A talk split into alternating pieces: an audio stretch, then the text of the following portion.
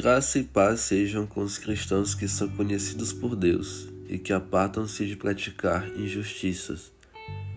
O verso-chave da mensagem de hoje está em Segunda Timóteo, capítulo dois, versículo dezenove, que diz: Entretanto, o firme fundamento de Deus permanece, tendo este selo: O Senhor conhece os que lhe pertencem, e mais, aparte-se da injustiça todo aquele que professa o nome do Senhor.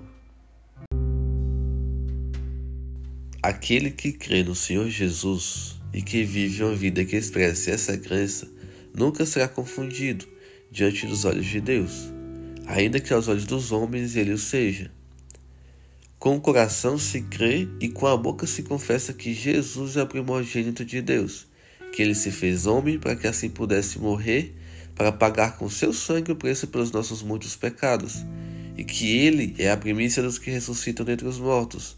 Ele nasceu, viveu e morreu para cumprir um propósito, de nos reconciliar com Deus, de rasgar o véu e nos conceder a oportunidade de ter comunhão com Deus novamente. Esse é o fundamento da nossa fé, da nossa base, do alicerce que é a construção de uma nova casa, um novo estilo de vida, de uma nova conduta.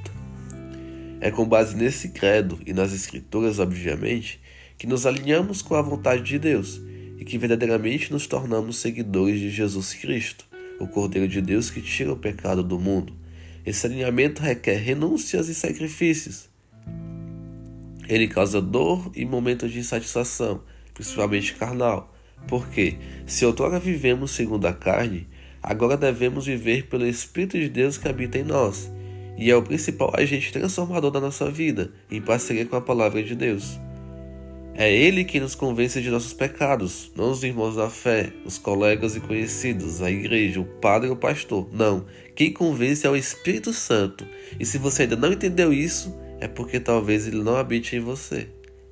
Se esse for o caso, sugiro que, que se prostre agora e clame pela misericórdia de Deus, para que Ele transforme o seu coração, mude a sua mente e te convença dos seus pecados, levando-o ou levando-a ao arrependimento e te tornando conhecido ou conhecida dEle.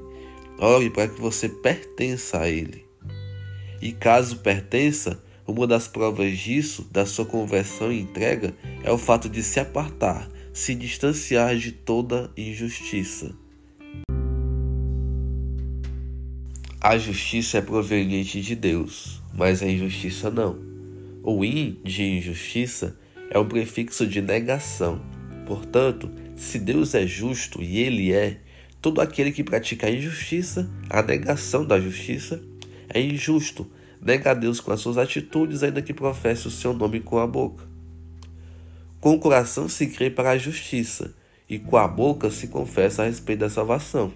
Mas, se a conduta do que se diz cristão for injusta, ele pode estar negando Jesus, ainda que expulse demônios, profetize em seu nome e façam muitos milagres. No dia do juízo final, Jesus lhes dirá que não os conhece.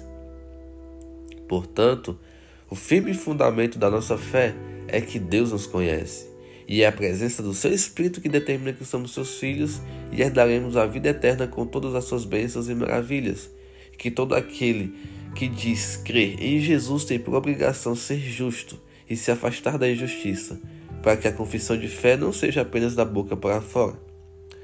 Oremos para que sejamos pertencentes a Deus e para que Ele nos ensine a sermos justos como Ele e praticar a justiça, nos afastando de toda injustiça, a fim de que não neguemos o seu nome com a nossa conduta, e que participemos da sua obra, sendo usados para edificar vidas e levarmos a palavra ao mundo, sendo conhecidos por Ele.